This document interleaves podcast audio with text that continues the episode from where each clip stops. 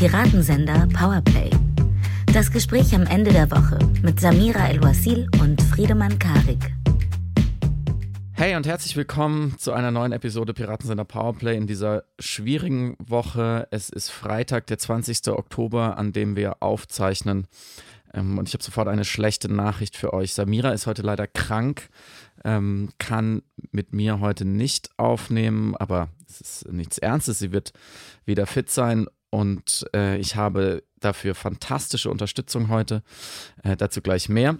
Der Krieg zwischen Israel und der Hamas geht weiter mit Raketen und Luftangriffen. Die angekündigte Bodenoffensive steht noch aus und alles das ist natürlich auch heute wieder unser Thema am 20. Oktober 2023.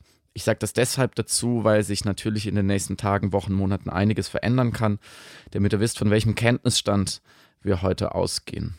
Vergangene Woche sprachen wir hier mit Richard C. Schneider, langjähriger ARD-Korrespondent in Israel und Spiegelautor. Wer dieses Gespräch noch nicht gehört hat, finde ich fast, sollte das vielleicht jetzt noch nachholen. Richard erklärt einfach sehr verständlich und empathisch die gesamte Lage eher von Israel aus, weil er eben lange dort gelebt hat, Verbindungen dorthin hat.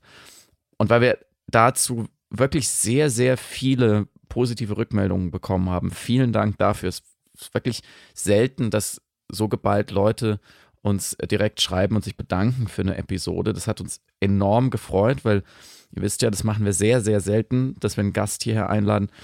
Und weil uns das auch selber so viel gebracht hat, aber wir natürlich in der guten Stunde mit Richard bei weitem nicht alles besprechen konnten, was dazu wichtig ist, haben wir uns überlegt, dass wir heute wieder einen Gast einladen. Und zwar Tom Khaled Würdemann. Er ist Historiker und Nahostwissenschaftler und Mitarbeiter am Zentrum für transkulturelle Studien in Heidelberg. Er schreibt seine Dissertation tatsächlich über die palästinensische Nationalbewegung und er ist auch sehr aktiv pädagogisch gegen Rassismus und Antisemitismus. Danke sehr, lieber Tom, dass du Samira quasi heute vertrittst und mit mir über Palästina und die weitere Entwicklung dort sprichst. Vielen Dank, lieber Friedemann, für die Einladung. Ich freue mich auf das Gespräch. Und du bist nicht nur wirklich kompetent zu den ja, geschichtlichen Entwicklungen dort als Historiker, zu den aktuellen politischen und vor allem auch ideologischen Zuständen in Palästina, sondern äh, du hast sozusagen auch noch eine Bonuskompetenz, die wir im Vorgespräch herausgefunden haben und die in dieser Woche besonders nützlich ist und die mich auch besonders interessiert. Und zwar war diese Woche ja dominiert von einer Nachricht, von der wir Stand jetzt immer noch nicht so genau wissen, was eigentlich jetzt genau real daran war, die aber extrem große Kreise gezogen hat, die wirklich handfeste Auswirkungen hat. Am Dienstagabend, wenn ich mich nicht ganz irre, meldeten palästinensische Stellen. Dieser Ausdruck des Absenders wird gleich noch wichtig werden. Also palästinensische Stellen ähm, meldeten, dass es viele, viele Tote, hunderte Tote, diese Zahl wurde dann auch sehr schnell äh, nochmal sehr viel mehr, gegeben habe bei einem israelischen Bombenangriff auf ein großes Krankenhaus in Gaza. Diese Meldung ging erstmal um die Welt, also von CNN, äh, die New York Times, äh, viele deutsche Medien, äh, der Deutschlandfunk. Die, die meldeten das dann äh, am frühen Abend äh, in Push-Mitteilungen. Ich habe dann relativ schnell CNN eingeschaltet. Da gab es so eine Live-Sendung dazu mit ExpertInnen, die das bewertet haben. Ähm, und auch ich habe dann äh, was dazu getwittert. Ähm, zwar war mir sofort klar, dass man nicht so schnell sagen kann, sagen sollte, wer dafür verantwortlich ist, aber dass es hunderte Tote bei einem Angriff auf ein Krankenhaus gegeben hat, das habe ich tatsächlich auch nicht hinterfragt, weil ich dachte, naja, die, wenn alle großen Medien in der Welt, in der westlichen Welt, aber auch tatsächlich viele arabische Medien, allen voran äh, Al Jazeera, das sofort melden, dann wird schon an dem Kern der Nachricht was dran sein. Und ich würde mit dir deshalb auch kurz am Anfang über dieses Ereignis, nennen wir es jetzt mal, äh, sprechen, weil da, glaube ich, sehr viel drinsteckt, was man lernen kann über die Situation in Nahost generell, aber auch über Krieg in Zeiten von Propaganda und digitaler Aufklärung. Ich nehme mal an, Tom, dass du äh, diese Nachrichtenlage auch sehr genau verfolgt hast, äh, Dienstag, Mittwoch. Wie hast du das wahrgenommen? Wie kam es zu dir? Was hast du dir dabei gedacht, als du zum ersten Mal davon gelesen hast? Ich muss zugeben, ich habe die Lage ein bisschen live getweetet, was eigentlich auch nicht so äh, produktiv ist, denn den ganzen Tag in den sozialen Medien zu sein und auf die nächste Nachricht zu warten. Ich muss aber zugeben, ich war von Anfang an sehr skeptisch und zwar nicht, ich habe auch in dem Moment gerade nicht ursprünglich einen Verdacht gehabt gegenüber den palästinensischen Stellen. Das war spezifisch das Gesundheitsministerium in Gaza, das von der Hamas geleitet wird. Ähm, sondern ich wusste, aufgrund meiner Erfahrung, die ich in diesem Bereich habe, dass in solchen Situationen es immer viele Stunden braucht, bis die Details verifiziert sind. Praktisch immer. Es sei denn, irgendjemand, irgendjemand bekennt sich zu dem, was äh, die Seite selbst getan hat. Äh, das bedeutet, dass ich direkt, nachdem die Meldung hineinkam, äh, geschrieben habe, auch gegenüber Leuten, die mich angeschrieben haben, gefragt haben, was ist denn passiert, eskaliert jetzt die Lage, geschrieben habe, abwarten. Wir wissen gar nicht, was passiert ist. Es ist dunkel draußen. Es gibt bisher erstmal nur Meldungen. Und in einem Krieg können viele Sachen explodieren. Ja, das klingt jetzt ein bisschen zynisch, aber das ist immer so. Ich, mhm. ich, kann, äh, ich kann auch erklären, woher ich sozusagen diese, die, diese Einstellung habe. Ich habe damals im syrischen Bürgerkrieg, als der syrische Bürgerkrieg noch sehr aktiv war und die Schlagzeilen bestimmt hat, habe ich für die äh, Open Source Intelligence Plattform Bellingcat ab und zu kleinere Rechercheaufgaben übernommen, beispielsweise Geolocation mhm. oder das Nachverfolgen von Bildern und Personen in sozialen Medien und vor allem das Erstellen von Kartenmaterial, zum Beispiel über Frontverläufe bei der Schlacht um Mosul beispielsweise. Und daher wusste ich, äh, mhm. das alte Sprichwort, das erste Opfer im Krieg ist die Wahrheit, das gilt universell und dass man daher grundsätzlich nicht wirklich glauben kann, was die ersten Meldungen sagen, bis sie verifiziert worden sind. Was heißt verifiziert in diesem Zusammenhang? Also du hast es jetzt nochmal klargestellt, die Nachricht kam ursprünglich von einer Stelle, die zu einer Terrororganisation gehört, die ja noch zu ganz anderen Sachen fähig sind als zu jetzt Propaganda im Krieg. Und gleichzeitig hat ja dann auch die israelische Armee relativ schnell Stellung bezogen und hat gesagt, wir untersuchen das, aber wir glauben, das war kein Luftschlag von uns. Das heißt, dann steht ja erstmal Aussage gegen Aussage. Also wie genau funktioniert dann überhaupt eine Verifizierung von einem Ort, an dem man ja jetzt auch keinen Zugang hat, jetzt als Reporter zum Beispiel? Ja, das ist eine sehr gute Frage und an der Stelle muss die Antwort tatsächlich einem, einem Loblied auf deinen Berufsstand, äh, Friedemann, bestehen, nämlich den Journalismus. Die Sache ist, dass zunächst einmal, ich war auch überrascht. Ich muss zugeben, ich habe diese Medienmeldungen relativ wenig verfolgt, weil ich direkt in die Social Media Feeds der Open Source Intelligence äh, Journalismus Community gegangen bin, mhm. nachdem ich das gehört habe. Aber ich war auch überrascht davon, dass das erst einmal direkt für voll genommen wurde, praktisch von allen Medien, aber auch von, von, von, von äh, Politikerinnen und Politikern rund um die Welt. Ich wusste natürlich, dass die Angaben äh, der Hamas erstmal nicht zuverlässig sind. Ich wusste aber auch, dass die Angaben Israels in diesem Fall ebenfalls oft nicht zuverlässig sind. Also in, in Israel gibt es beispielsweise auch in den letzten Jahren äh, die Tendenz, jedes Mal, nachdem es Meldungen über zivile Opfer auf der palästinensischen Seite gegeben hat, die Meldung erst einmal zu dementieren und dann vielleicht ein paar Tage später, nachdem eine interne Untersuchung durchgeführt wurde, die Meldung dann doch zu bestätigen, mhm. aber erst nachdem die Aufmerksamkeit schon ein bisschen runtergegangen ist. Also ich war erstmal gegenüber beiden Seiten ziemlich misstrauisch, was ihre erste Reaktion angeht. Das war auf der Seite der Autoritäten aus, aus, aus Gaza sehr eindeutig. Die Zahl der Toten ging plötzlich immer weiter nach oben. Und auf der Seite von Israels waren das zunächst relativ widersprüchliche äh, Kommunikationen. Da hat ein, ein der israelischen Regierung nahestehender Influencer gesagt, ja, äh, Israel hat diesen Bombenangriff durchgeführt. Dann mhm. hat das israelische Militär ein Video gepostet, das von einer falschen Zeit war, das belegen sollte, dass es eine abgestürzte Rakete aus Gaza selber war. Aber ich mhm. wusste, dass diese Verlautbarungen alle gar nicht wirklich das Entscheidende sind. Das Entscheidende ist, wie gesagt, die journalistische Arbeit, die am besten tatsächlich geliefert wird von einer Community, die ursprünglich mal als Graswurzelbewegung im Internet entstanden ist, im ersten äh, russischen Ukraine-Krieg vor allem, die eigentlich mittlerweile auch in viele etablierte Medien eingebunden ist. Und das ist, wie gesagt, die Open Source Intelligence. Das sind Journalistinnen und Journalisten, die sofort anfangen, Material zu sammeln. Das bedeutet, welche Fotos haben wir von dem, was passiert ist? Welche Videos haben wir von dem, was passiert ist? Welche Nachrichten haben wir von dem, was passiert ist? Dann wird direkt in Satellitenfotos geguckt. Die Fotos, wo sind die? Von wo sind die aufgenommen? Was zeigen sie? Was ist der Blickwinkel? Mhm. Um welche, welche Zeit sind die Fotos entstanden? Ja, da waren in diesem Fall jetzt viele Fotos mit Zeitstempel, weil es sich um Überwachungskameras handelte. Aber sowas wird dann ganz einfach nachvollzogen am Stand der Sonne. Oder, mhm. jetzt es noch verrückter, an Kondensstreifen oder Wolkenmustern, die man am Himmel sieht und die man mit Satelliten, Live-Satellitenbildern vergleichen kann. Das mhm. funktioniert alles ganz erstaunlich gut. Und auf dieser Ebene wurde relativ schnell vermutet, dass es theoretisch auch eine abgestürzte Rakete aus dem Gazastreifen gewesen sein könnte. Denn diese Raketen, die werden dort mit äh, relativ geringen technologischen Kapazitäten gebaut, die stürzen oft ab.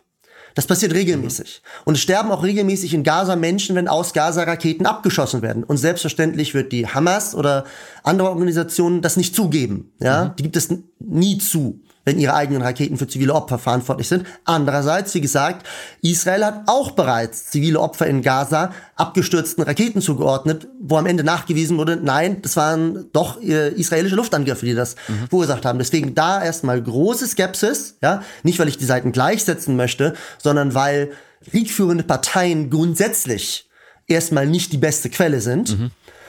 Und ich habe darauf gewartet, welche Informationen reinkommen. Und es wurde dann relativ schnell klar, zu dem Moment, wo die Explosion an dem Krankenhaus sich ereignet hat, waren Raketen aus Gaza in der Luft, mhm. in der Nähe des Krankenhauses. Und das ist schon mal eine sehr wichtige Information.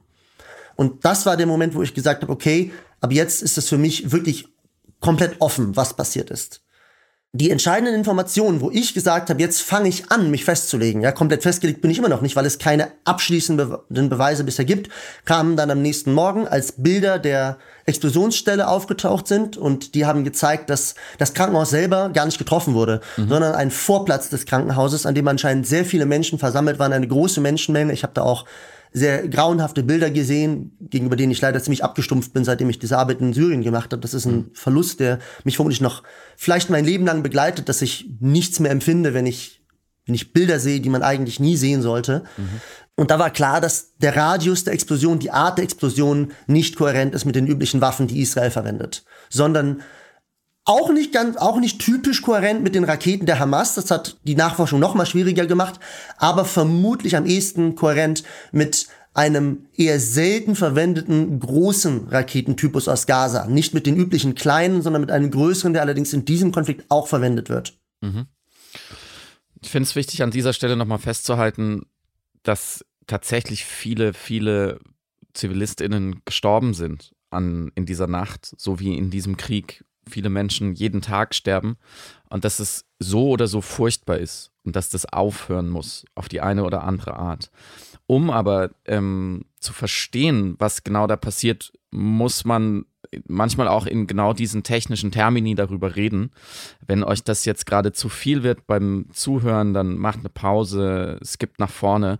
Niemand muss sich diesem Grauen äh, aussetzen. Es, ähm, es ist keine Art von gesunder Information, wenn es einem dabei schlecht geht. Nun, Tom, jetzt war die Meldung in der Welt äh, und du hast gerade jetzt den quasi den aktuellen Kenntnisstand beschrieben, nachdem eben mehr Informationen aufgetaucht sind. Das hat aber in dieser Nacht niemand so richtig interessiert, ehrlich gesagt. Weder hm. auf der einen noch auf der anderen Seite. Ich habe es vorhin schon angedeutet, es haben sehr, sehr viele Medien das einfach erstmal so, so genommen und darüber berichtet, gesagt, was sind das jetzt für Konsequenzen? Ich habe einen CNN-Live-Feed gesehen, da wurde sehr viel darüber gesprochen, was bedeutet das jetzt für Joe Bidens Besuch in Israel. Der wollte sich ja, also der, der ist ja hingeflogen, der war quasi äh, gerade unterwegs. Ähm, und vor allem ist eine Sache passiert, nämlich der König von Jordanien, der eigentlich mit Joe Biden für den nächsten Tag verabredet war, hat dieses Treffen quasi sofort abgesagt. Also es, äh, die Nachricht war draußen, es gab die ersten Proteste. Und äh, dann wurde dieses sehr, sehr wichtige Treffen äh, für die Friedensschließung oder für den weiteren Prozess dort, für die Verhandlungen abgesagt. Das heißt, man muss doch feststellen, dass dieser Prozess, den du gerade beschrieben hast, dieses ja, digital-forensische, journalistische, diese Recherche, um, um irgendwie der Wahrheit näher zu kommen und das auch transparent zu machen, das ist ja ganz wichtig. Also die Leute, die das machen, zeigen ja auch ihre Quellen, sagen so und so, das ist unsere Argumentation, dass das eigentlich, muss man traurigerweise sagen, für die, für die Weltpolitik eigentlich keinen Einfluss hatte, oder? Das ist, lief doch ungeachtet jeder weiteren Untersuchung ab. Hm, ja, ich glaube, das ist teilweise leider richtig. Ich glaube, dass tatsächlich die westlichen Regierungen ihre Position geändert haben, als ihre eigenen äh, Nachrichtendienste die äh, Version des israelischen Militärs, also nicht wirklich die Version des israelischen Militärs, aber zumindest die, die Schuldfrage äh, auf Seiten der israelischen Kommunikation entschieden haben. Und ich glaube, und es ist natürlich auch so, dass die westlichen Medien äh, ihre Berichterstattung dann korrigiert haben, wobei ich mir tatsächlich wirklich wünschen würde, ja, wir reden hier von der New York Times, von CNN, von BBC, dass dort vielleicht ein bisschen jetzt reflektiert wird darüber, was in dieser Nacht passiert ist, weil das war wirklich ziemlich unverantwortlich. Ich habe mhm. das in dem Moment kaum mitbekommen, weil ich mich tatsächlich mit deren Newsfeeds gar nicht beschäftigt habe, sondern nur mit dieser Open Source Intelligence äh, Community. Mhm. Aber im Nachhinein denke ich mir auch, was war das? Weil insbesondere in der in der arabischen Welt äh, hat das für große Proteste gesorgt. Nicht nur das Treffen wurde abgesagt mit dem äh, jordanischen König, sondern auch mit dem äh, Präsidenten der palästinensischen Autonomiebehörde, Mahmoud Abbas. Und das hat die Möglichkeit von Joe Biden auf diesen Konflikt einzuwirken und ihn zu moderieren, deutlich eingeschränkt. Und das waren Fake News. Mhm. Ja, obwohl, wie gesagt, es ist immer noch nicht komplett klar, was passiert ist. Aber die Nachricht, dass dort 500 Menschen beim israelischen Luftangriff gestorben sind, das war Fake News, weil auch die Zahl der Todesopfer war geringer als gesagt wurde. Das kann man allein an den, an den Fotos vom nächsten Tag sehen. Und leider muss ich sagen, dass beispielsweise das äh, einflussreichste Medium der arabischen Welt, Al Jazeera, äh, die Meldungen bis heute nicht wirklich zurückgenommen hat, sondern relativiert hat, aber auf eine ambivalente Art und Weise, die es eben denjenigen, die fest davon überzeugt sind, dass auf jeden Fall Israel der Schuldige war und dass es sich auch um einen absichtlichen Angriff auf die Zivilbevölkerung gehandelt habe, dass die weiterhin äh, diesen Glauben behalten können, äh, während aber gleichzeitig der Anschein äh, journalistischer Seriosität gewahrt wird, wenn man sagt, okay, wir haben jetzt auch nochmal, also bei Al ich rede jetzt von Al Jazeera, wir haben jetzt auch nochmal die Quellen überprüft mhm. und wir sehen, es war vermutlich Israel, aber abschließende Beweise haben wir nicht. Das war so ungefähr äh, heute der Stand dann von, von, von, von Al Jazeera. Es hat mich nicht überzeugt, die Argumentation. Also es wurde eine ambivalente Position eingenommen, die meiner Ansicht nach, ja, ich würde würd mal sagen, die ziemlich feige ist. Also muss man da ein Zwischenfazit ziehen und sagen, es war ein immenser Propagandaerfolg der Hamas. Glaubst du, das war so beabsichtigt? Das war Taktik? Ähm, ja und nein. Also zunächst einmal ist es natürlich tatsächlich so, dass auch in der arabischen Welt die gegenlaufenden Meldungen die Stimmung deutlich verändert haben. Wenn es wirklich wenn es wirklich so weitergegangen wäre, also wenn jetzt klar wäre, dass ein israelischer Luftangriff zu 500 mhm. Toten auf einem Schlag, ja, bei einem Krankenhaus geführt hätte, dann würde die politische Lage jetzt noch mal ganz anders aussehen. Und dann weiß ich nicht, wie weit der Krieg mittlerweile schon eskaliert wäre, dann weiß ich nicht, wie weit die Lage in einigen Nachbarländern mittlerweile schon eskaliert wäre. Also, dass am Ende sozusagen doch die Klarheit weggegangen ist, die Klarheit von der Überzeugung, dass mhm. es sich um einen israelischen Luftangriff gehandelt habe, hat doch die Situation massiv beeinflusst. Zur Frage, ob das von der Hamas genauso beabsichtigt war, ja und nein. Zunächst einmal glaube ich nein. Ich glaube, dass die ersten Meldungen, wie gesagt, es war dunkel mhm. und es herrscht im Gazastreifen auch keine besonders, man könnte sagen, die Organisation beispielsweise von den Behörden in, in, in Gaza ist äh, nicht besonders gut. Es kann sehr gut sein, dass ursprüngliche Meldungen äh, weitergegeben wurden und dass beispielsweise aus Sicht der Menschen in Gaza an einer großen Explosion erst einmal äh, die israelische Luftwaffe schuld ist, ist einigermaßen nachvollziehbar, weil die tatsächlich für den aller, allergrößten Teil der Explosion verantwortlich ist. Ähm, dass dann eigentlich die Zahl der Todesopfer weit übertrieben weitergegeben wurde, kann ich nicht im Einzelnen nachverfolgen, wie das geschehen ist. Es kann aber durchaus sein, dass die ursprüngliche Meldung erstmal einfach nicht nur das Wissen, sondern auch die Gefühle der Menschen, die eben tatsächlich diese Explosion bei einem Krankenhaus mit sehr, sehr vielen zivilen Opfern miterlebt haben, also reflektiert hat. Dass allerdings die Kommunikation der Hamas am nächsten Tag natürlich sich nicht verändert hat, dass sie immer noch reden von dem zionistischen Massaker das ist natürlich eine absichtliche Strategie, um dieses Ereignis, an dem höchstwahrscheinlich eine, äh, eine militante Fraktion aus Gaza selbst schuld ist, propagandistisch zu nutzen. Und damit sind wir in der aktuellen Situation in Gaza. Vielleicht ähm, einfach nochmal zum Verständnis, äh, kannst du es uns ein bisschen näher bringen, was da eigentlich momentan geschieht. Da sind sehr, sehr viele Menschen, die ähm, sowieso schon in Flüchtlingslagern leben. Ich glaube, über eine Million äh, lebt da ja nicht in, in, Häusern und hat da Besitz, sondern ist eigentlich innerhalb von Gaza sozusagen displaced persons, also äh, will da nicht sein, soll da nicht sein, hat da keine echte Struktur. Und jetzt äh, greift die israelische Luftwaffe ähm, natürlich, um weitere Raketenangriffe aus Gaza zu verhindern, dort an. Aber wir wissen ja alle, so zynisch es klingt, aber äh, kein, kein noch so präziser Luftschlag kann verhindern, dass es zivile Opfer gibt. Die Israelis haben ja auch sofort äh, die, die palästinensischen Zivilistinnen aufgefordert, äh, sich aus bestimmten Teilen von Gaza ähm, sozusagen zurückzuziehen, äh, umzuziehen, irgendwo sich hinzubewegen, wo sie sicherer sind. Jetzt muss man dazu sagen, das Gebiet von Gaza ist ungefähr so groß wie das Bundesland Bremen. Wie würdest du das beschreiben? Wie kann man sich überhaupt vorstellen, wie so viele Menschen auf engen Raum mit wirklich sehr, sehr mangelhafter Versorgung unter Luftangriffen, wie, wie schlimm ist es dort wirklich gerade? Mhm. Zunächst einmal kurz als historischen Hintergrund, das ist, glaube ich, vielleicht ganz interessant. Die Gegend von Gaza ist entstanden infolge des Waffenstillstandes 1948-49 zwischen Israel und, ähm, und insbesondere Ägypten an der Stelle gehörte danach ungefähr zwei Jahrzehnte zu Ägypten, wurde danach von Israel besetzt. Und das Besondere am Gazastreifen ist, dass das eigentlich eine, das ist eine wirklich kleine Gegend, das war ursprünglich auch keine großstädtische Gegend. Das ist eine Gegend, wo sehr viele Palästinenserinnen und Palästinenser ähm, nach dem oder während und nach des Krieges, des israelischen Unabhängigkeitskrieges äh, von 1948 dorthin geflüchtet sind oder dorthin vertrieben wurden, was im palästinensischen Sprachgebrauch als Nakba bezeichnet wird. Das heißt übersetzt Katastrophe. Das bedeutet sowas wie Katastrophe oder Heimsuchung, könnte man auch sagen. Heimsuchung. Okay. Dass infolge des Revisionismus in der arabischen Welt die Lage der Menschen in Gaza sich über Jahrzehnte nicht verbessert hat und nicht verbessert, verbessern sollte. Das bedeutet, die Menschen dort wurden weiter als Flüchtlinge gesehen. Den Menschen wurde zum Beispiel, obwohl das Gebiet von Ägypten beherrscht wurde, nicht gestattet, nach Ägypten umzuziehen, sondern es wurde gesagt, wir wollen diese Flüchtlingssituation konservieren, um dieses Unrecht nicht aus der Welt zu schaffen, um sozusagen die Situation von Vertreibung aufrechtzuerhalten bis zu dem Moment, wo durch Verhandlungen oder eher, was damals die arabische Politik war, durch Krieg gegen Israel, sozusagen ihre Rückkehr nach Hause zu ermöglichen. Und das hat die Ausgangsposition dafür geschaffen, dass in diesem kleinen Gebiet, das, ähm, wie gesagt, ungefähr so groß ist wie Bremen, heute auch eine so hohe Zahl von Menschen lebt.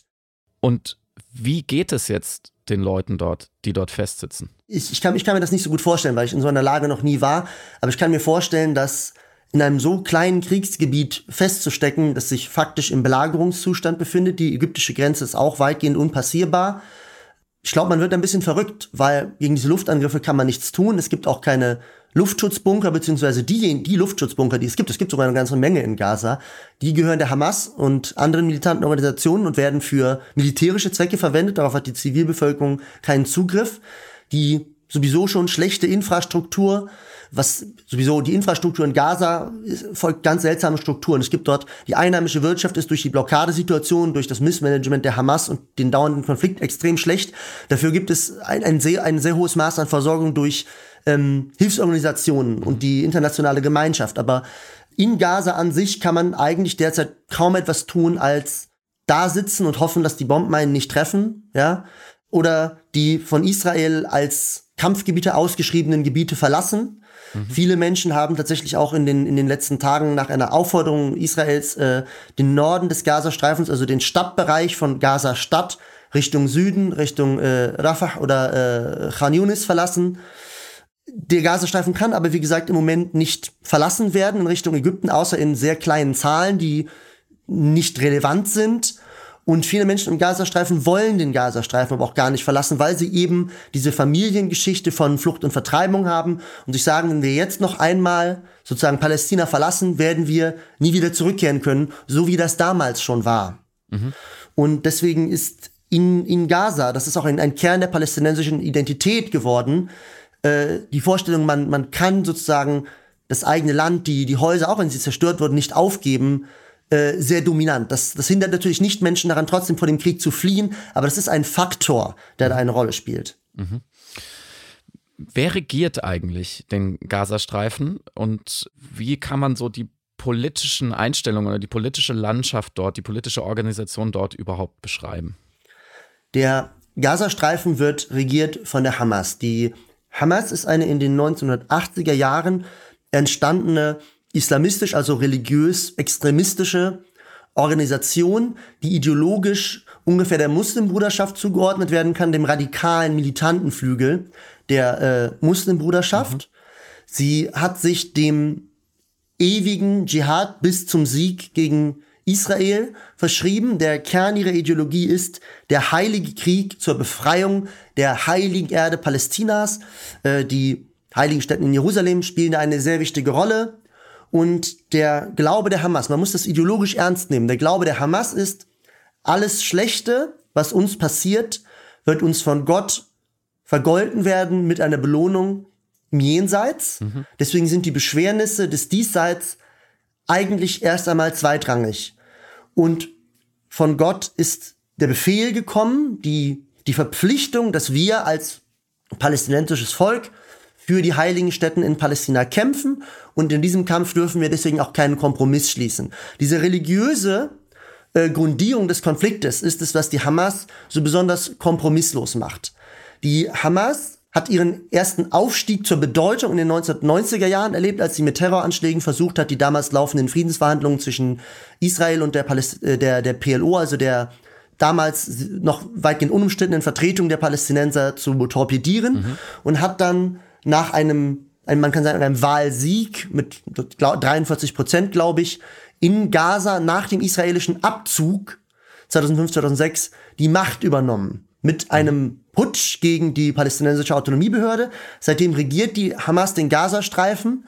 Ähm, sie hat sich allerdings, also deswegen ist es ein bisschen schwer von Regieren zu sprechen, da sie sich dem permanenten Krieg gegen Israel verschrieben hat, besteht dieses Regieren hauptsächlich daraus, den nächsten Krieg gegen Israel vorzubereiten und nicht sich wirklich um die Belange der Menschen zu kümmern. Dafür sind ja dankbarerweise die ganzen Hilfsorganisationen da, die eigentlich den Laden in Gaza größtenteils seit langem schon schmeißen. Mhm. Es, es, war sogar so, äh, da gibt es auch einige unrühmliche Beispiele äh, bei international bekannten Akademikerinnen und Akademikern oder auch bei deutschen äh, Hochschulprofessorinnen, dass Menschen der Ansicht waren, die Hamas hätte infolge äh, ihrer Machtübernahme im Gazastreifen sich politisch auf eine moderatere Position äh, bewegt.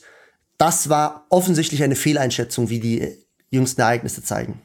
Was will die Hamas im Endeffekt eigentlich? Also du hast gerade schon gesagt, sie will die heiligen Städten Palästinas äh, befreien. Da geht es ja auch um die Al-Aqsa-Moschee, ähm, glaube ich, ähm, in Jerusalem. Deswegen auch die Al-Aqsa-Brigaden, die ja mitverantwortlich zeichnen für, diesen, äh, für diese Terrorattacke jetzt. Aber was ist, was ist denn ein langfristiger Plan? Also die halten da quasi dieses, diesen Streifen mit ungefähr zwei Millionen Menschen. Ja, man kann fast sagen, auch irgendwie in Geiselhaft. Ähm, die äh, sind faschistisch organisiert, also da gibt es kein Mitbestimmungsrecht, die kontrollieren da alles und, und jetzt diese Attacke auf Israel, bei der, wie wir wissen, ja wirklich jetzt äh, über, über 1000, ich glaube jetzt gerade 1500 Menschen gestorben sind, Menschen entführt wurden. Also worauf arbeitet die Hamas eigentlich langfristig hin? Äh, zunächst einmal dazu noch, das ist eine Einschätzung, die kommt nicht von mir, ähm, sondern die kommt von anderen Wissenschaftlerinnen und Wissenschaftlern. Die klingt relativ zynisch, aber man kann als Möglichkeit annehmen, dass die Hamas, die Führung der Hamas, diese extremen Massaker mhm. gar nicht direkt geplant hatte, sondern dass die von den radikalisierten Kämpfern, die auch zu verschiedenen Gruppierungen gehörten, ausgingen, dass deren Hass auf den, auf den zionistischen Feind so groß war, dass die sich so sehr an die Idee eines religiösen Vernichtungskrieges gegen den Feind gewöhnt haben, dass viele von den Verbrechen, man könnte sagen, sie relativ spontan entstanden sind. Das ist eigentlich meiner Ansicht nach fast die noch schrecklichere Perspektive, mhm. weil sie etwas aussagt eher über das, über, über, über den Hass tatsächlich, der verbreitet ist bei den Anhängern der militanten Organisationen in Gaza und weniger über die Kommandostruktur der Hamas, weil man doch mit einigem, also man kann zumindest rational annehmen, dass die Hamas keine Reaktion provozieren wollte, die zu ihrer eigenen Zerstörung führen wird. Weil das mhm. ist in Israel jetzt politischer Konsens. Israel wird um jeden Preis äh, die Hamas in Gaza zerstören wollen. Ob das gelingen wird, wahrscheinlich, aber nicht 100% sicher, aber das ist auf jeden Fall jetzt der Wille. Mhm. Äh, weswegen man spekulieren kann, dass die Hamas vielleicht vor allem Stärke zeigen wollte und große Anzahlen an Geiseln nehmen wollte, aber nicht unbedingt große Massaker in der Zivilbevölkerung durchführen wollte. Das ist Spekulation, ja. Das kann auch sein, dass die Spekulation falsch ist mhm. und dass es doch der Plan war. Was will die Hamas? äh, die Hamas, man muss natürlich auch sagen, der Gazastreifen ist ein Gebiet, in dem über 50 Prozent oder um die 50 Prozent der Bevölkerung noch gar nicht geboren wurde, als damals die Wahl stattfand, mhm. die die Hamas an die äh, Macht auch mitkatapultiert hat. Das ist ein Gebiet mit einer sehr jungen Bevölkerung, mit äh, einer hohen Geburtenrate. Die Hamas will im Grunde, man kann da diesen Begriff durchaus verwenden, die Hamas will den Endsieg. Die Ideologie der Hamas folgt einer Tendenz, die, jetzt rede ich vor allem tatsächlich als Wissenschaftler an der Stelle, die Hamas folgt einer Idee, die eigentlich ein Problem im in der palästinensischen Nationalbewegung seit etwas über 100 Jahren ist. Und zwar die Ideologie der Kompromisslosigkeit bei der Frage, mit wem teilen wir sozusagen unsere Heimat Palästina oder welche Kompromisse sind wir bereit zu machen. Mhm. Die Idee, dass die Befreiung Palästinas letztendlich die Befreiung vom ganzen Zionismus bedeutet, ja, also vom Staat Israel auf jeden Fall, ist leider in der palästinensischen Nationalbewegung tendenziell die dominante Position gewesen. Und deswegen war es ja gerade so wertvoll, dass die PLO unter Arafat sich davon wegbewegt hat. Mhm. Und genau gegen diese Wegbewegung vom Glaube an den Endsieg hat die Hamas sich ja gestellt und von Stimmung dagegen hat sie in ihrem Wachstum profitieren können. Es gab noch andere Faktoren, über die wir vielleicht auch noch reden können, warum die Hamas einen Aufstieg erlebt hat. Aber das Ziel ist dementsprechend die Vernichtung Israels. Was das jetzt bedeutet, die Vernichtung Israels, ist tatsächlich nicht eine Frage, die alle palästinensischen Gruppierungen, die dieser Sicht an, äh, anhängen, gleich beantworten. Aber bei der Hamas würde es auf jeden Fall bedeuten, die Vertreibung oder äh, Tötung von allen jüdischen Israelis. Mhm. Das wird auch sehr, sehr offen so kommuniziert. Ja, also wenn man äh, sich Interviews anguckt mit Vertretern der Hamas oder des islamischen Dschihad in Gaza, die sagen das, sie sagen, äh, sie sollen ihre Sachen nehmen und gehen. Mhm. Ja, das ist unsere Erde, sie sollen gehen. Ja, und wenn sie nicht gehen wollen, und das, das wollen die Israelis natürlich nicht, dann werden wir sie töten. Mhm. Jetzt wird es oft so dargestellt von Menschen, vor allem auch äh, zum Beispiel bei der westlichen Linken, die äh, seit Jahren und Jahrzehnten sehr israelkritisch, um das Mindeste zu sagen, eingestellt ist und immer wieder sozusagen die Sache der PalästinenserInnen, was auch immer das dann genau bedeutet, zu ihrer macht. Da wird es oft so dargestellt, als wäre ein militanter, militärischer, teilweise eben auch terroristischer Widerstand eigentlich die einzige Chance, die, äh, die die Menschen im Gazastreifen haben, um sich gegen die Unterdrückung durch Israel zu wehren. Wenn ich dich aber richtig verstehe, ist diese Art von, ja, man kann fast sagen, Vernichtungslogik, also die, die, die Juden sitzen auf, auf unserem Land, müssen sie weg, müssen sie im Zweifelsfall äh, äh töten, viel, viel älter als die Zustände im Gazastreifen. Ja, das, das, das stimmt. Und das ist historisch auch ein, ein durchaus kompliziertes Thema, weil ich möchte an der Stelle durchaus festhalten, ich berufe mich da jetzt nicht auf mein Werturteil, mhm. sondern tatsächlich auf die Gedanken der wichtigsten Führer der zionistischen Bewegung. Ich rede vom ersten israelischen Premierminister David Ben-Gurion, ich rede vom wichtigen zionistischen Denker äh, Zeev Jabotinsky, ich rede vom berühmten israelischen Verteidigungsminister Moshe, Moshe Dayan.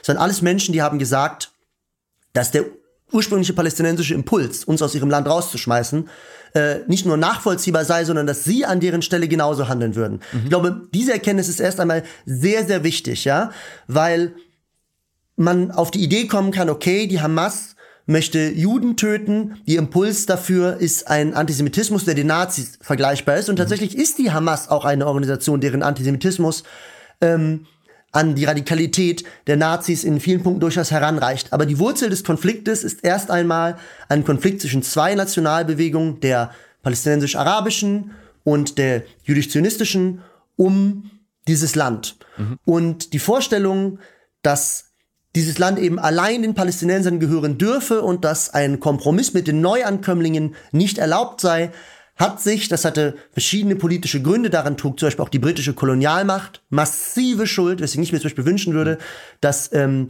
Palästinenser und Israelis eigentlich vielleicht mal ihren äh, ihre Feindschaft gegenüber Großbritannien entdecken würden, weil das mhm. wäre irgendwie ein sinnvollerer historischer Feind als einander gegenseitig, meiner Ansicht nach.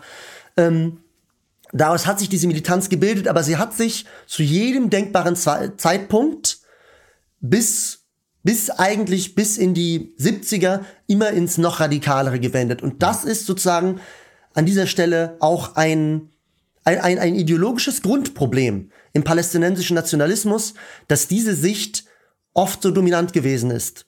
Also, um es ganz klar zu fassen, und korrigiere mich, wenn ich falsch liege, du hast gerade erklärt, äh, dass die sozusagen die urtiefe Motivation, ähm, Israel wirklich bis aufs Letzte zu bekämpfen, gar nicht gar nicht unbedingt aus einem Antisemitismus herauskommt, sondern es geht eigentlich im Kern um Land, um Grund und Boden. Meine Antwort darauf wäre relativ ambivalent, hauptsächlich weil ich sage, dass es im Grunde zwischen einer Vernichtung Israels bis zum Endsieg und einem ideologischen Antisemitismus keinen praktischen Unterschied gibt. Mhm. Es gibt da keinen praktischen Unterschied. Deswegen ist die Grundmotivation meiner Ansicht nach auch für das, was es für Israel bedeutet, relativ egal. Mhm. Aber es ist tatsächlich so, dass die Idee der Hamas ähm, ist, die heilige nationale Erde mit einem Gotteskrieg zu befreien und weniger die Vorstellung, äh, einen spezifisch jüdischen Feind zu vernichten. Das, ist, das kommt erst einmal an zweiter Stelle. Und äh, das ist auch relativ wichtig, weil in Deutschland die Perspektive auf diesen Konflikt manchmal auch geprägt ist durch die Vorstellung, es handele sich da im Grunde sozusagen um eine Art ideologische Judenvernichtung, die mit den Nazis gleichzusetzen mhm. sei. Aber zwischen den Nazis und dem jüdischen Volk gab es keinen Konflikt, sondern einen einseitigen Vernichtungshass. Mhm. Im israelisch-palästinensischen Konflikt gibt es einen politischen Grundkonflikt. Deswegen habe ich erwähnt, dass israelische Politiker immer gesagt haben, wenn wir Palästinenser wären, mhm. würden wir auch die Zionisten rauswerfen wollen, weil das durchaus wichtig ist, um zu verstehen, wie dieser Konflikt entstanden ist. Aber, und jetzt komme ich zum Problem, schon in den 20er Jahren hat sich der palästinensische Nationalismus angefangen auszudrücken als Hass auf die Juden. In den 1910ern haben palästinensische Intellektuelle noch klar den Unterschied gemacht, haben gesagt, wir lehnen die zionistische Bewegung ab, aber nicht die Juden. Mhm. Das hat sich schon in den 1920er Jahren verändert und in den 1930er Jahren hat auch die politische Führung äh, der Palästinenser fatalerweise, daran, wie gesagt, waren die Briten durchaus mitschuld, aber das ist eine andere Sache, ein Bündnis geschlossen, auch mit, mit den Nazis, also mit dem Naziregime in Deutschland, mhm. äh, weil man auf diese Weise sozusagen Teil einer globalen Allianz werden konnte, die sich definiert hat über den Kampf sozusagen gegen jüdische Unterdrückung, wie sie es verstanden haben. Mhm. Und selbstverständlich, wenn man sich selber als heilige Widerstandskämpfer in, im Kampf gegen einen Unterdrücker sieht, mhm. ist der Schritt zu einem dämonisierenden ideologischen Antisemitismus, der das jüdische Volk für alle Übel in der Welt verantwortlich macht. Der ist nicht nur klein, der ist winzig, mhm. ja. Da passt wenig dazwischen, ja. Deswegen ist tatsächlich ein klassischer Antisemitismus, der von Verschwörungsdenken ausgeht, von der jüdischen Weltverschwörung, der den Israelis einen sozusagen dämonischen Nationalcharakter zuschreibt, auch sehr weit verbreitet und insbesondere bei dschihadistischen Bewegungen wie der Hamas. Ja, und deswegen auch meine klare Aussage, ähm, faktisch macht es für Menschen in Israel keinen Unterschied, mhm. ob man sie ermordet weil die heilige Erde Palästinas befreit werden muss oder weil man der Ansicht ist, die äh, Juden beherrschen heimlich die Welt. Mhm. Das macht faktisch wenig Unterschied, ob man den nationalen Endsieg durch Vernichtung des Feindes anstrebt oder ob man die Welt von der jüdischen Pest heilen will, mhm. ja, durch den, durch den, durch den Endsieg. Das ist beides in der Realität oft miteinander verschränkt, mhm. ja, und es macht für die Menschen keinen Unterschied, aber anders als beim Antisemitismus der Nazis, ja, der keine Lösung kannte, der kannte als Lösung ausschließlich, dass den Nazis das Handwerk gelegt wird, dass die Nazis daran gehindert werden, jüdische Menschen zu ermorden, mhm. ja. Und das ist auch bei der Hamas jetzt der wichtigste erste Schritt.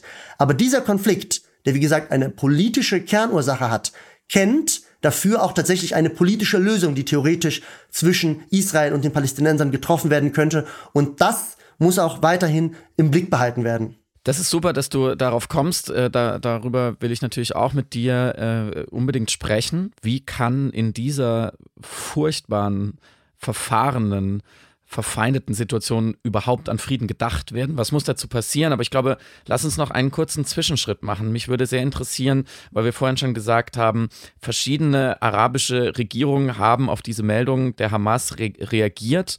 Ähm, teilweise natürlich auch aus innenpolitischem Druck, weil die Menschen auf die Straßen gegangen sind. Teilweise, weil sie es vielleicht einfach geglaubt haben.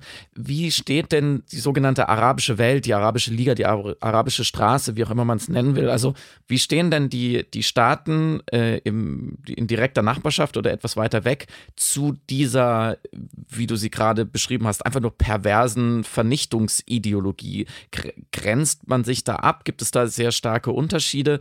Ähm, wie geht man damit um, dass man ja offensichtlich da ein Regime hat, das muss man ja erstmal so feststellen, äh, was einfach nur auf Mord und Totschlag aus ist? Das ist eine sehr schwierige Frage eine sehr schwierige Frage. Zunächst einmal zu den Regierungen, die natürlich in der Region nicht demokratisch sind und die daher auch nicht sozusagen etwas wie einen Volkswillen repräsentieren. Praktisch alle Regierungen der Umgebung haben kein Interesse an Konflikten mit Israel, mhm. obwohl sie die israelische Politik gegenüber den Palästinensern für skandalös halten, wünschen sich keine militärische Lösung, keine militärische Eskalation, weil das ihre innere Stabilität gefährdet, weil sie schlechte Erfahrungen mit militärischen Eskalationen gegen Israel in der Vergangenheit gemacht haben. Mhm Beispielsweise Ägypten, in Ägypten ist das so, in Jordanien ist das so, in Saudi-Arabien ist das so. Und die, die große politische Kraft der Region, die diesen Krieg gegen Israel, den palästinensischen militanten Kampf gegen Israel braucht, das ist der Iran. Mhm. Und die Proxies, also die abhängigen Klienten des Iran. Das iranische Regime ist hochideologisch, glaubt an die Idee einer permanenten Revolution der islamischen Welt unter der Führung des Iran und hat zu diesem Zweck äh, insbesondere über schiitische Minderheiten in der arabischen Welt ein Netzwerk aus Klienten aufgebaut. Der Iran ist, das kann man, glaube ich, so relativ komfortabel sagen, der klar kompetenteste Akteur im Nahen Osten der letzten 20 Jahre gewesen mhm. und hat fast jeden einzelnen Konflikt, und der Iran ist in eine ganze Menge Konflikte eingestiegen, weitgehend für sich entschieden. Und deswegen existieren jetzt auch in Syrien und im Libanon und im Jemen, das sind, äh, und in Gaza, das sind drei Gebiete, die Israel sozusagen umringen, obwohl der Jemen etwas weiter weg ist, Milizen, die mit einer sehr radikalen, antizionistisch-antisemitischen Ideologie im Grunde die Vernichtung Israels als eines ihrer Hauptziele sehen. Das ist die Hezbollah im, im, im Libanon. Auch nur, nur als Beispiel die Houthi-Miliz im Jemen, die eine der Bürgerkriegsparteien war. Ja, mhm. Deutschland hat man von diesem Bürgerkrieg vor allem gehört, weil tatsächlich die Gegenseite durch Bombenangriffe, also Saudi-Arabien und die Emirate, durch Bombenangriffe viele Menschen getötet haben. Die Houthis haben es als, als einer der iranischen Klienten, der iranische Klient im Jemen, hat in ihrer Flagge stehen Allah'ana ala al-Yahud. Das heißt, verflucht seien die Juden. Mhm. Ja, das ist sozusagen die Ideologie der islamischen Revolution im Iran. Und das ist die Treibkraft hinter der anhaltenden Virulenz dieses militanten mhm. Kampfes gegen Israel. Also wenn, wenn das nicht wäre, möglich, dass es so etwas selbst wie die Hamas in der derzeitigen Form heute gar nicht mehr gäbe, mhm. weil die politische Unterstützung gar nicht da gewesen wäre. Mhm. Mhm. Die Straße, die Straße. Was die Menschen angeht in der Region, ist es weiterhin so, dass die palästinensische Befreiung für die meisten Menschen, das ist, das ist geradezu auf einer kulturellen Ebene schon. Das ist weniger eine politische Meinung, das ist eher so eine Art kulturelle Gemeinsamkeit, ähnlich wie man sich in Deutschland frohe Weihnachten wünscht, dass die palästinensische Sache in der arabischen Welt als Verkörperung von Gerechtigkeit und Kampf gegen Unrecht gilt. Mhm. Da wird relativ wenig differenziert, wie dieser Kampf am Einzelnen ausgeht. Es wird äh, aussieht, aussieht. Es wird vor allem gesagt, Israel hat die palästinensische Bevölkerung vertrieben. Israel sperrt sie weiterhin ein. Ja, beispielsweise in Gaza. Israel nimmt weiterhin ihnen ihr Land weg. Mhm. Und dagegen muss Kampf erlaubt sein. Dagegen ist Kampf sogar gut und richtig. Und das ist, wie gesagt, das ist, das ist weitgehend ein kultureller Konsens. Wenn wir uns beispielsweise arabische Sportlerinnen und Sportler oder Influencerinnen und Influencer anschauen, ist weniger äh, auffällig, wer sich pro-palästinensisch äußert, sondern eher, wer das nicht tut. Mhm. Und deswegen äh, negative Reaktionen bekommt. Mhm. Also so, so, so verbreitet ist das eigentlich, die, die, die, diese Gleichsetzung. Mhm. Inwieweit, nur nach deiner äh, Einschätzung, hat jetzt die israelische Politik der letzten Jahre unter dieser, ja, man kann sagen, rechtspopulistisch, teilweise rechtsextremen, mindestens sehr, sehr konservativen, äh, aggressiven Regierung äh, dazu beigetragen? Also wie sehr hat sich dieses Problem nochmal verschärft, weil auf israelischer Seite nach äh, Jahren oder Jahrzehnten einer Liberalisierung, ja, einer Mittepolitik, eines Dialogs, nun eben äh, zum Beispiel durch aggressive Siedlungspolitik eben da wieder mehr Druck drauf gegeben wurde? Die derzeitige Regierung Israels, äh, die jetzt zum Glück fallen wird, weil sie so erbärmlich versagt hat, das kann man sagen, enthält gelinde gesagt extremistische Elemente. Ich möchte nur ein Beispiel geben, um das mal klar zu machen. Der derzeitige Innenminister von Israel, mhm. ja, Itamar Ben-Gvir, von dem gibt es ein Video, das ist wenige Jahre alt, wie er auf einer Hochzeit tanzt. Neben ihm tanzt der Bräutigam. Ja, also der Gastgeber. Der Bräutigam hat in seiner einen Hand ein langes Messer und in seiner anderen Hand ein Bild von einem palästinensischen Kind, das damals von israelischen Terroristen lebendig verbrannt wurde. Ja, der gleiche Typ hat sein erstes Date mit seiner Frau am Grab eines Terroristen gemacht, der 29 Menschen ermordet hat in einer Moschee äh, und ist in Israel mehrfach wegen Unterstützung des Terrorismus vorbestraft. Mhm. Mehr, mehrfach weiß ich nicht, er ist auf jeden Fall wegen Unterstützung des Terrorismus in Israel vorbestraft. Ja? Wenn wir uns angucken, ich würde jetzt gerne erstens skizzieren, was hat vielleicht sozusagen, wenn man, wenn man sich diese Frage stellen will, was hat israelische Politik dazu beigetragen? Zweitens, wie sollte israelische Politik jetzt reagieren? Der Beitrag. Zunächst einmal vorweg, die dschihadistische Radikalisierung in Teilen der palästinensischen Nationalbewegung ist nicht die Schuld und Verantwortung Israels. Mhm. Ja, das ist man, ich will nicht sagen eine freie Wahl, aber das ist Teil einer islamistischen Welle, die in der arabischen Welt seit den ungefähr 70er, 80er Jahren ganz, ganz viel Schaden angerichtet mhm. hat, die furchtbare Bewegungen wie auch den sogenannten Islamischen Staat ISIS hervorgebracht hat oder was heute kaum noch jemand kennt, die Mordbanden des algerischen Bürgerkriegs in den frühen 90er Jahren. Davon ist die Hamas ein Teil, das ist ein, eine Fäulnis, eine ideologische Fäulnis, für die Israel erstmal nichts kann. Mhm. Ja, nichts. Ja, Israel kann nichts für die Leute, die Israel vernichten wollen. Israel kann allerdings durchaus auf der politischen Ebene etwas für den Aufstieg der Hamas. In den 1980er Jahren, nach der Gründung der Bewegung, wurde die Hamas indirekt von Israel gefördert, mit dem politisch erstmal rational klingenden Ziel, die palästinensische Nationalbewegung zu spalten. Je mehr Fraktionen es in der, dieser palästinensischen Bewegung gibt, desto einfacher ist für Israel die Sache. Mhm. Ja. In den 2000ern dann äh, das, also das ist tatsächlich auch Israel in den Friedensverhandlungen der 90ern dann direkt auf die Füße gefallen, als eben diese Bewegung massive Terroranschläge in Israel begangen hat. In den 2000ern ist Israel aus dem Gazastreifen abgezogen, nicht in der Hoffnung auf Frieden. Das ist auch so eine Sache, die man manchmal in Deutschland liest. Das ist eigentlich eine Beleidigung des Andenkens an den verstorbenen israelischen Premierminister Ariel Sharon. Das war der letzte, der in einer naiven Hoffnung aus Frieden irgendwo abgezogen äh, wäre. Das war nämlich ein äußerst misstrauischer Hardliner. Mhm. Ähm, der ist aus Gaza abgezogen mit dem Ziel, sozusagen an einer Front sich zurückzuziehen, um an der anderen, nämlich im Westjordanland und insbesondere in der Siedlungspolitik, äh, weiter vorrücken zu können. Was bedeutet hat, dass beispielsweise der Abzug in Gaza auch wenig Chancen hatte, auf palästinensischer Seite als ein Kompromissangebot wahrgenommen zu werden, weil es halt auch keins war. Mhm. Äh, was natürlich auch im Kontext der zweiten Intifada zu sehen ist, einer Terrorwelle in Israel. Aber das nur so. Was, ja, auch das hat zum Aufstieg der Hamas geführt und von Netanyahu oder zumindest von Leuten aus seinem näheren Umfeld. Und Netanyahu war ja schon vor über 20 Jahren das erste Mal Premierminister von Israel. Mhm. Gibt es genug Zitate, die darauf hindeuten, dass letztendlich die israelischen Rechte, wobei sie natürlich nicht ein Komplize dieser, dieser, dieser Mordmassaker ist, das ist sehr wichtig zu unterscheiden, aber dass die israelische Rechte zumindest eine Art Interessenkongruenz mit der Hamas in den letzten zwei Jahrzehnten gehabt hat, nämlich, und die, diese Konkurrenz liegt in der Fortsetzung des Konfliktes, auf Seite der Hamas mit dem Ziel der Vernichtung Israels, auf Seiten der israelischen Rechten, äh, die Fortsetzung insbesondere der Siedlungspolitik, was bedeutet, dass eine politische Lösung nicht sein kann, bis die Ziele der Siedlungspolitik umgesetzt sind.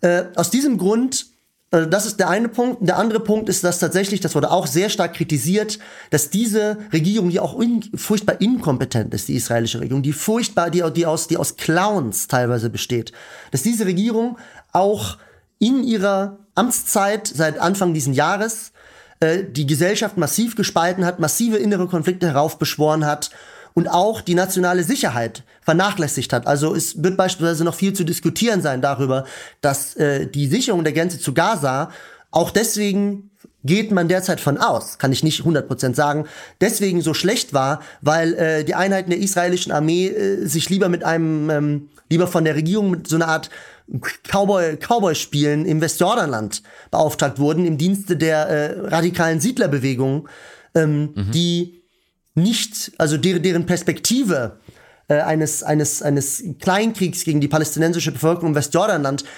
kein Teil einer kohärenten strategischen Vision für den Staat Israel ist.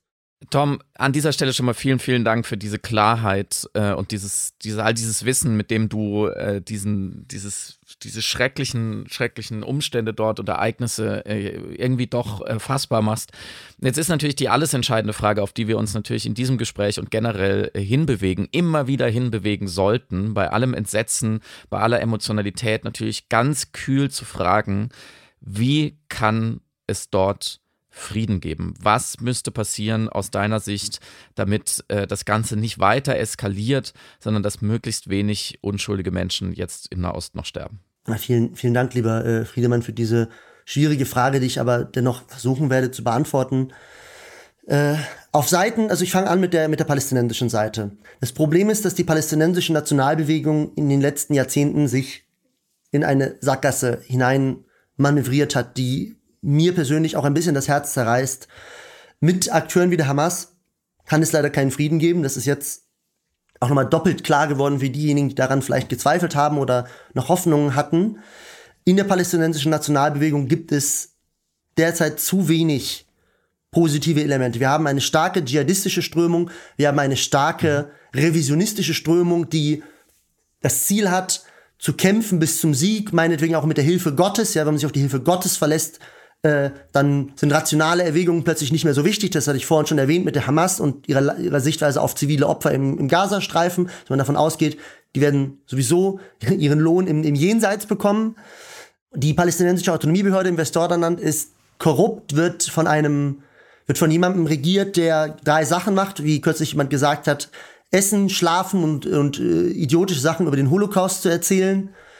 Ähm, die internationale Unterstützung der palästinensischen Nationalbewegung ist mittlerweile weitgehend beschränkt auf den Iran, der keine Unterstützung einer palästinensischen Nationalbewegung ist, sondern einer, einer islamistischen Revolutionsideologie, ja, äh, mhm. die keine positiven Beiträge leisten kann.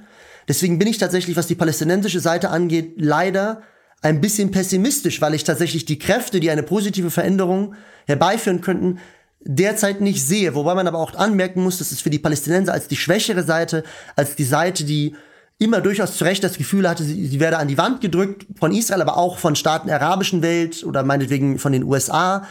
Das ist eine schwierige Situation für sie, weil sie zwar immer relativ viel ideelle Unterstützung bekommen haben, auch viel humanitäre Unterstützung, aber politisch ist letztendlich vieles gescheitert deswegen gucke ich eigentlich meistens tatsächlich, tatsächlich eher ein bisschen auf die israelische Seite. Mhm. Mein Wunsch an die palästinensische Nationalbewegung wäre daher, dass sie es abermals, wie das schon in den 90er Jahren der Fall war, schafft, eine effektive politische Führung zu entwickeln, die zum Schluss kommt, dass der Kampf bis zur Vernichtung des Feindes nicht das richtige Mittel ist, dass es nicht funktionieren wird, dass es aber auch, dass man nicht ein ein Unrecht, ja, das durchaus den Palästinensern angetan wurde mit verschiedenen Wellen von Flucht und Vertreibung 1948, 1967, dass man das nicht mit einem noch größeren, noch fataleren Unrecht, nämlich der Vernichtung von Israel oder, oder gleich der israelischen Bevölkerung verwirklichen kann. Denn dann kann die schlechte Lage der palästinensischen Bevölkerung sich verbessern und dann können sie tatsächlich auch ihre legitimen Anliegen, die sie gegenüber der israelischen Politik haben, äh, so artikulieren, dass man als Mensch, der eine, eine humanistische Grundanschauung vertritt, sich auch vorbehaltlos einsetzen kann für ihre Belange.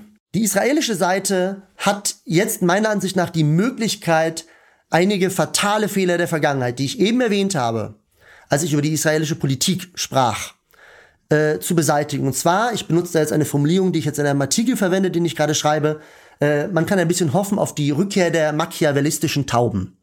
Was heißt das? Die Rückkehr der machiavellistischen Tauben. Machiavellismus bedeutet natürlich eine sehr kalte, machtpolitische, berechnende Sicht auf Politik und Tauben bedeuten in der Politik eigentlich an Frieden und Kompromissorientierte Akteure, das sind Tauben in der Politik, ja, im Gegensatz zu Falken. Äh, wie geht das zusammen? Es bedeutet, dass man die israelische politische Landschaft meiner Ansicht nach ungefähr in vier Spektren ein, einteilen kann, die vor diesem Angriff dominant waren. Das eine ist, die, das, es gibt die Rechte, es gibt die Mitte-Rechte, es gibt die Mitte-Linke und es gibt die Linke. Die Linke ging davon aus, wenn man nur Zugeständnisse macht, dann wird der Frieden kommen. Mhm. Das habe ich so nie geglaubt, weil ich die Ideologie der Hamas ganz gut kannte. Und jetzt haben es hoffentlich noch mehr Leute verstanden, dass das keine Option ist mit so einer, so einer Ideologie, wie sie im Dschihadismus repräsentiert ist. Dann gibt es auf der anderen Seite die Rechte, die ich vorhin schon erwähnt hatte, als ich von Minister Itamar Ben-Gvir sprach, deren, äh, deren Lösungsvorschläge und die bestehen wahlweise daraus, äh, alle, alle, die gesamte nicht-jüdische Bevölkerung äh, from the river to the sea zu vertreiben oder tatsächlich den israelischen Staat in ein Apartheid-System zu verwandeln. Das verbietet sich aus einer zivilisatorischen Sicht, die Lösungsvorschläge der israelischen Rechten. Dann haben wir die Mitte-Rechte und deren Konzept, und das klang ja schon an, als ich von der israelischen Politik gegenüber der Hamas gesprochen habe. Deren Konzept war in den letzten Jahrzehnten zu sagen, wir müssen den Konflikt gar nicht lösen. Oft auch damit legitimiert, die Palästinenser würden das ja gar nicht wollen. Wir müssen diesen Konflikt nicht lösen. Wir sind so stark und so überlegen. Wir können einfach unsere Ziele durchsetzen, ohne Rücksicht auf die andere Seite nehmen zu müssen. Mhm. Und diese Sichtweise ist rein realpolitisch derzeit ziemlich diskreditiert, weil mhm. das ist in einem Massaker für die israelische Zivilbevölkerung geendet. Ja. Mhm.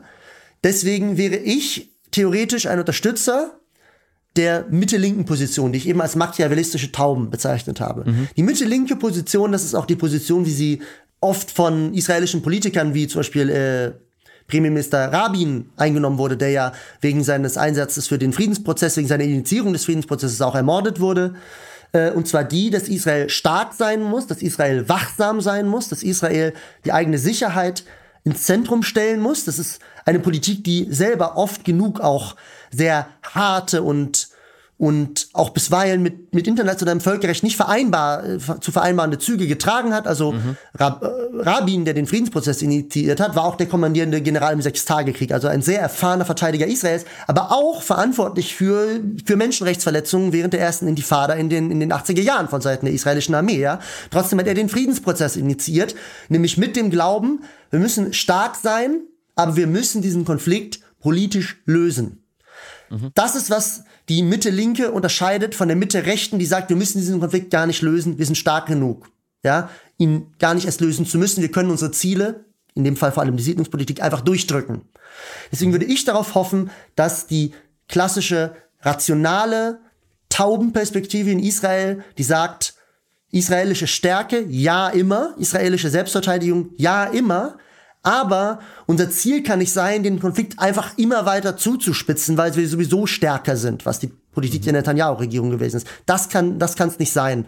Davon müssen wir eine Abkehr finden. Das wäre meine Hoffnung für die israelische Politik.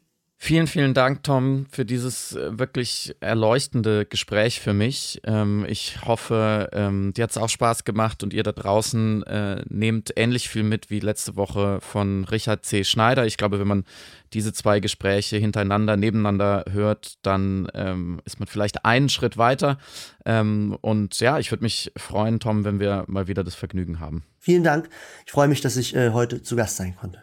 Wenn ihr Lust habt, nach dieser Stunde ja, der überwiegend schlechten Nachrichten ähm, auf eine gute Nachricht, dann äh, googelt mal äh, ganz einfach. In den Niederlanden äh, fährt, äh, hat die Regierung beschlossen, äh, am Wochenende, vergangenes Wochenende, dass sie die fossilen Subventionen in den nächsten Jahren stark zurückfahren wird. Äh, vorhergegangen waren monatelange große Proteste und Blockaden einer wichtigen Autobahn. Und jetzt ist tatsächlich ganz klar politisch was passiert. Da werden jetzt Gesetze gemacht. Es gibt eine große Allianz quer durch alle politischen Lager, dass man eben erkannt hat, fossile Subventionen äh, sind falsch. Sie zerstören indirekt äh, die Lebensgrundlagen. Und äh, ja, für mich war das sozusagen der Hoffnungsschimmer. Man kann Dinge zum Guten verändern. Auch ein Hoffnungsschimmer ist natürlich die Piratensender Powerplay Live Tour, die am 1. November startet in Köln am 2. November in Dortmund weitergeht. Da gibt es auf jeden Fall noch Tickets. Also Leute aus dem Ruhrgebiet, wir freuen uns auf euch. Das ist das erste Mal, dass wir ähm, dort sind. Dann am 16.11. in Bremen. Auch da gibt es noch Tickets. Ähm, ich glaube, es gibt auch Piratensender Powerplay-Hörer in, in Bremen. Also wir freuen uns sehr, euch da zu sehen. Am 17.11. sind wir dann in Hamburg. Am 18.11. dann in Berlin. 27. Äh, in München. Das ist, glaube ich, sogar schon ausverkauft. Äh, vielen Dank dafür. Wir freuen uns sehr. Am 29.11. sind wir in Stuttgart und am 30.11. in Frankfurt. Garantiert mit Samira und garantiert in jeder Stadt mit fantastischen äh, Gästen. Ich glaube, nächste Woche ist es dann soweit, die dann sozusagen auch mitzuteilen. Ähm, da freuen wir uns sehr drauf. Und jetzt ganz kurzfristig, wenn ihr das am Wochenende hört, am Sonntagabend, äh, also am 22. Oktober, sind Samira und ich auf der Lit Ruhr zu Gast in Essen. Da sprechen wir vor allem über politische Lügen und natürlich auch über das, worüber Tom und ich heute gesprochen haben. Wie kann man eigentlich Wahrheit herstellen und warum habe ich vielleicht einen Roman darüber geschrieben, der heißt Die Lügnerin. Davon wisst ihr ja schon.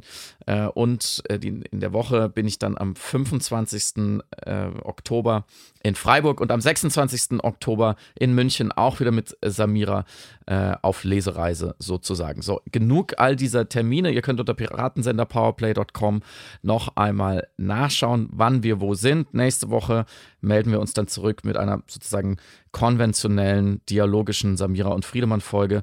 Vielen Dank fürs Zuhören und schönes Wochenende.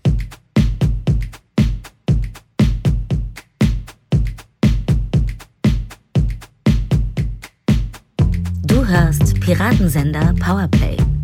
Das Gespräch am Ende der Woche mit Samira El-Wasil und Friedemann Karik. Piratensender Powerplay ist eine Produktion von Stereotype Media in Kooperation mit Yam Yam, der unsichtbaren Tupperbox für den diskreten Foodie. Du möchtest Yam Yam zwei Wochen lang kostenlos testen? Abonniere diesen Podcast überall und gewinne gutes Korma. Bon Appetit!